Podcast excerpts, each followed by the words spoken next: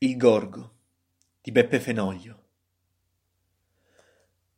Nostro padre si decise per il Gorgo e in tutta la nostra grossa famiglia soltanto io lo capii, che avevo nove anni ed ero l'ultimo. In quel tempo stavamo ancora tutti insieme, salvo Eugenio, che era via a far la guerra d'Abissinia. Quando nostra sorella penultima si ammala. Mandammo per il medico di Niella e alla seconda visita disse che non ce ne capiva niente. Chiamammo il medico di Murazzano ed anche lui non ne conosceva il male. Venne quello di Feisoglio e tutte e tre dissero che la malattia era al di sopra della loro scienza.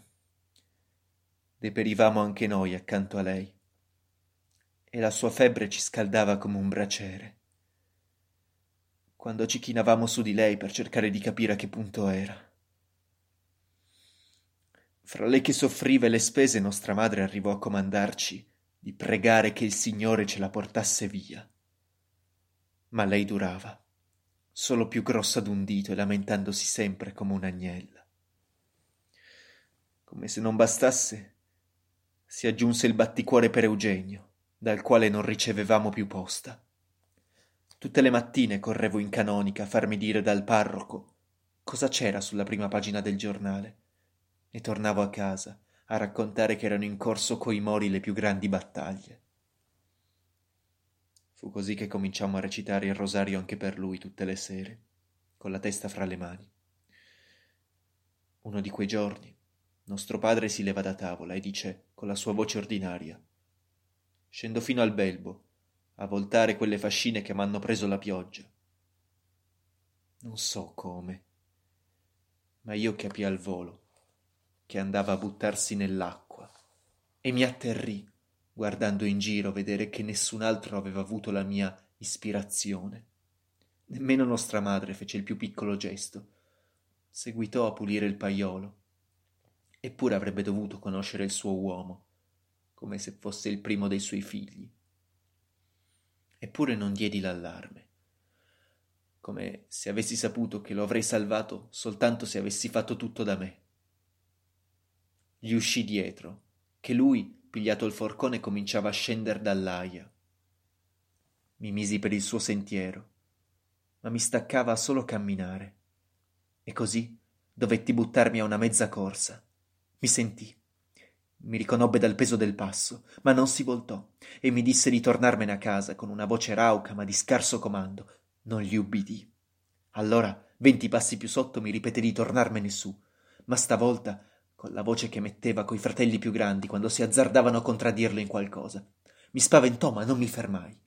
Lui si lasciò raggiungere e quando mi sentì al suo fianco, con una mano mi fece girare come una trottola e poi mi sparò un calcio dietro che mi sbatté tre passi su.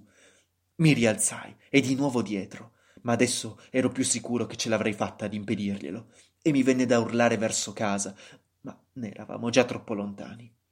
Avessi visto un uomo lì intorno, mi sarei lasciato andare a pregarlo. Voi, per carità, voi, parlate con mio padre, ditegli qualcosa, vi scongiuro. Ma non vedevo una testa d'uomo in tutta la conca. Eravamo quasi in piano, dove si sentiva già l'acqua di Belbo scorrere tra le canne. A quel punto lui si voltò, si scese il forcone dalla spalla e cominciò a mostrarmelo come si fa con le bestie feroci.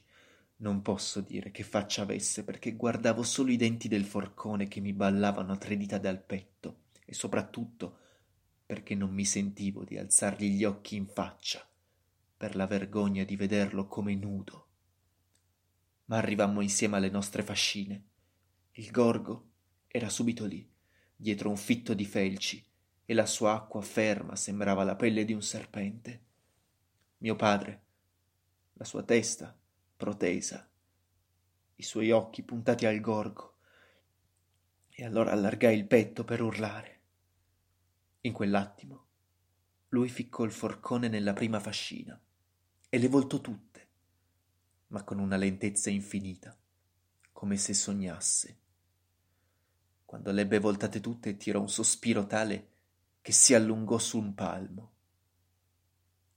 Poi si girò Stavolta lo guardai e gli vidi la faccia che aveva tutte le volte che rincasava da una festa, con una sbronza fina. Tornammo su, con lui che si sforzava di salire adagio per non perdermi d'un passo, e mi teneva sulla spalla la mano libera dal forcone, e ogni tanto mi grattava col pollice, ma leggero come una formica, tra i due nervi che abbiamo dietro al collo.